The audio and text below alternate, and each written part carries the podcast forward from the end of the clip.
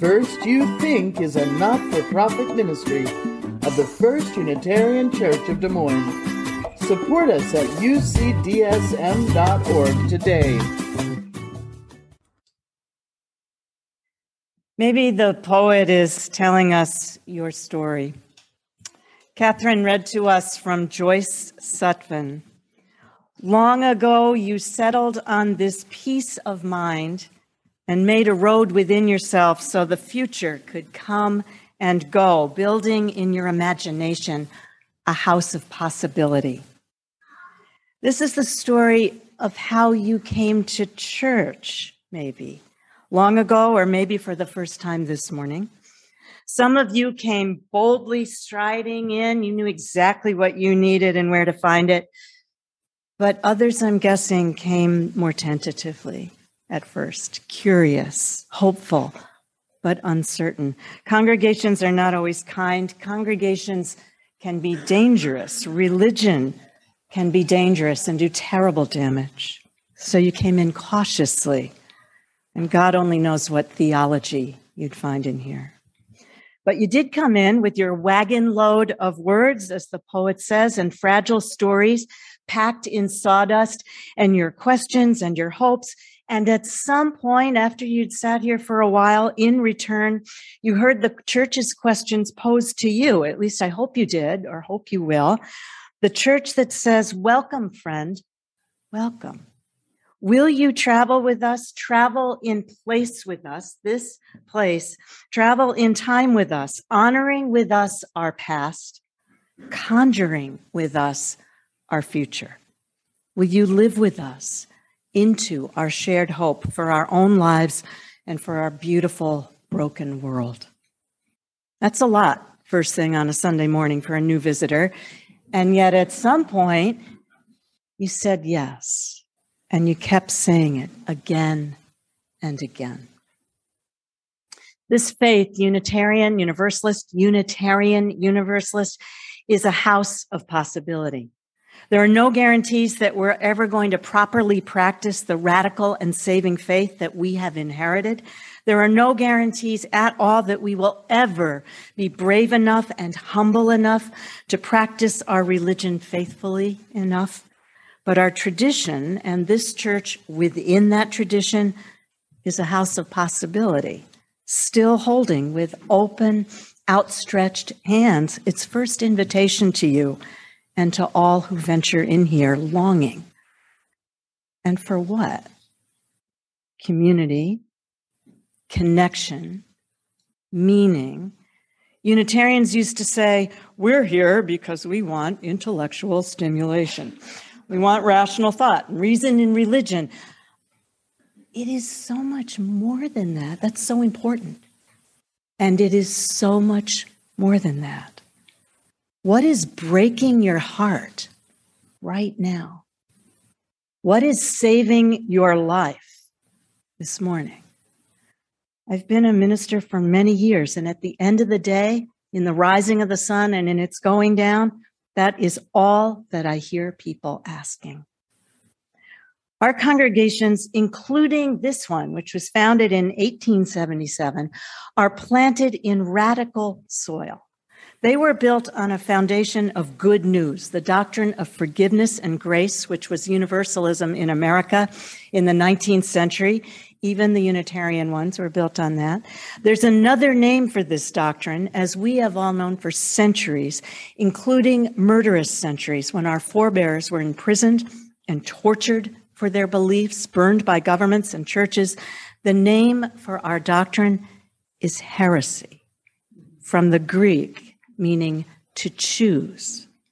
We choose to understand that all are saved, all are beloved, not because of what we've done or what we own or how we look or whom we love, but because of what we inherently are, which is human, which is part of the family of everything. To understand all as beloved is to undermine every kind of standing order everywhere, every principality and power, and therefore it is heresy. And to acknowledge bravely human evil, our waywardness, our brokenness, the countless ways we mess up and injure and betray each other, our cruelty, our pettiness, our racism, our greed, our sinfulness, all that. And yet still trust that we might be redeemed and forgiven and made whole. Well, that is a threat to power. If you can't just dismiss people, it's a threat to power. You have to bring them back in. Universalism's early adherents believed their religion was scripturally sound, spiritually healing, profoundly democratic, and relentlessly active. It called people, it calls us to establish here on earth not the kingdom of God, not a monarchy, but a beloved community, a world in which it might be just a little easier to try to want to be good. The Universalist intention was to build and be a house of possibility. The Unitarians, for their part, including here in Iowa, in Des Moines, matched heresy with heresy, saying, What we know of truth, the little bit we think we know about what's true, is not God given nor spoon fed to us, but it is fired in a crucible of thought the searing search of science, never dispelling mystery and wonder, but coaxing us ever farther into them, question upon question, brave and honest inquiry about how this world was made, how it all works, and what our little place inside it might be.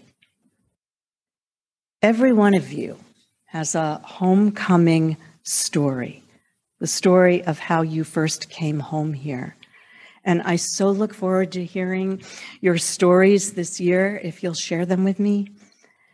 This morning, though, I'm trying to picture those who came here first very long ago when here was actually a temperance hall downtown. They were a small band, the charter members, six men, three women, women known to us only by their husbands' names in the official record, Mrs. So and so, we can't know much about them. But we do know that starting a church from the ground up for the first time or for the first time again in September, it's hard work in any soil.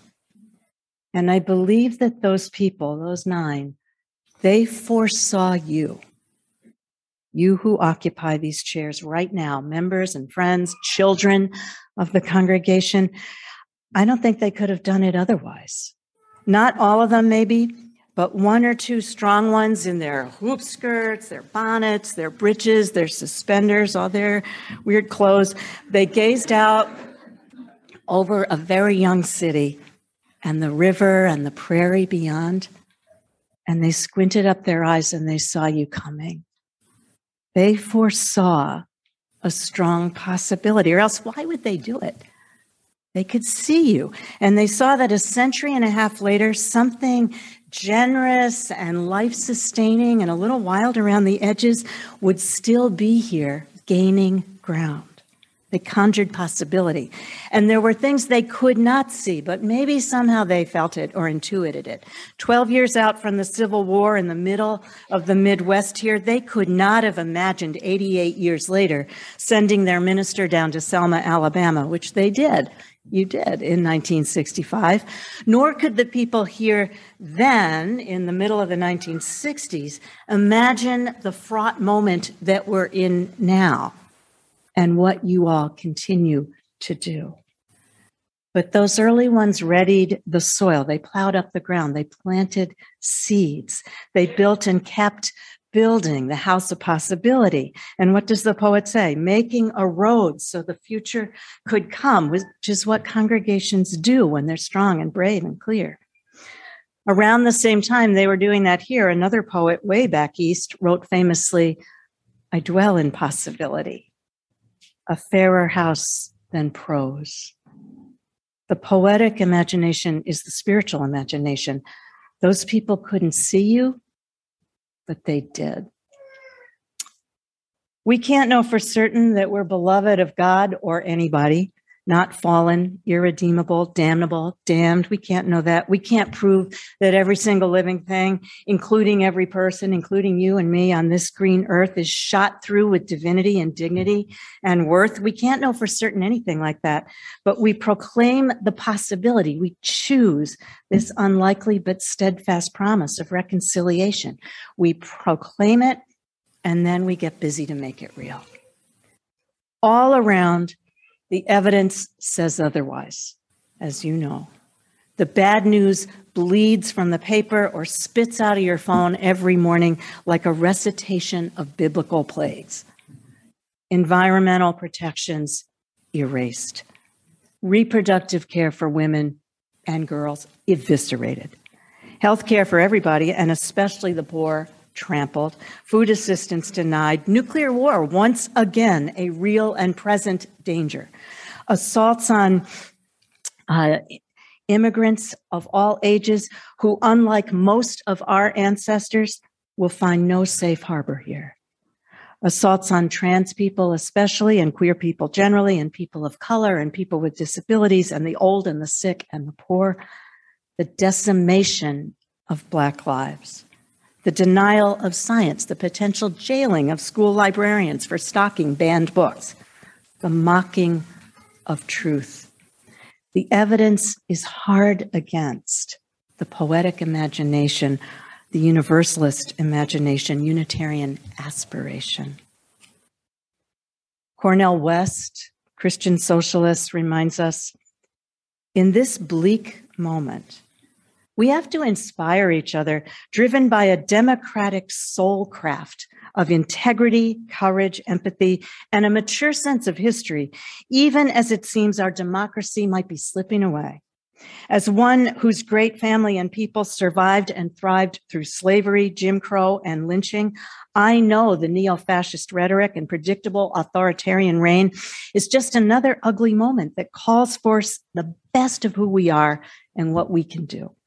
For us in these times to even have hope is too abstract, too detached, too spectatorial. Instead, we must be a hope. We must be participants, be a force for good as we face all the catastrophe together. The work of the church is to hold those who mourn, to mark the milestones of sorrow and joy with sacrament and awe, to move through the wheel of the year and the cycles of the seasons with gratitude and gladness. The work of the church is comfort and its community. And the work of the church is as well, and at the same time, prophetic disruption. To speak truth to power in every language available to you to raise the flag of conscience on the public square, to turn the economic tables, to proclaim not just in words, but in every gesture, welcome to the stranger, reverence for the living earth, liberation to the prisoner, full equality, no exceptions. That was once called the social gospel to ask first in prayer and then out loud, what do you care about as a citizen, as a person? What commandments do you yourself live by? What are you prepared to testify to with the evidence of your day? This congregation, I know, has held these questions for a long time. When we welcome babies in our congregations, we touch them with water and a flower. And we'll save some of this water from the water communion. And if babies come, it will be part of this water, boiled up, disinfected, iodine, the whole thing. But It'll be good scientifically treated water. Babies here hear from the get go with their tiny, curled, beautiful ears that some things transcend our understanding utterly. There's no explaining it. The breath of life, the mystery. It's larger than any of our shortcomings, any of our sins. It longs for our wholeness, maybe more than we do, because it knows, as we generally don't, our holiness. This love longs for us to answer it by loving the world and each other. And we never say to those babies, because we don't believe in it, we absolutely don't. We dedicate you to the fires of hell unless you measure up. Or we dedicate you to judgment and damnation for the rest of your life because the stain of original sin and corruption are all over your face. Right? We do not see that. We do not believe in it at all, nor do we dedicate them to the larger luck. Good luck. Have a good life. We speak to babies of a larger love because that's where we know we dwell. And in dedicating one child, each of them, we dedicate ourselves to all of them and to all of us. We come again and again. We say, You're beloved, not just babies who are perfect, but all of us who grow out of perfection into this. You are beloved as you are. We come to church in person or on Zoom to speak that blessing over and over and receive it. It's so easy to forget it, so hard to remember. When you're discouraged, when you're depressed, when you're lonely, when your body is unwell and it is betraying you, or your spirit is fragmented, when you're ashamed of something you've done or not done, when things fall apart, when cruelty shows its power, hurting somebody you love or someone you don't even know, when the weight of the world is a crushing heaviness and it is more than you can bear, and you can't even raise your head to meet it, when you doubt the world's goodness and your own, it's really easy to forget that you're included in belovedness. Long ago, or maybe recently, you came here for the very first time, each of you. And maybe for somebody here today or somebody on Zoom, this is their very first time.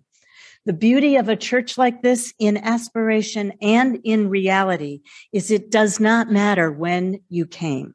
There is no hierarchy of belonging based on tenure or money or rank or popularity or the number of meetings you attend or chair. There just isn't.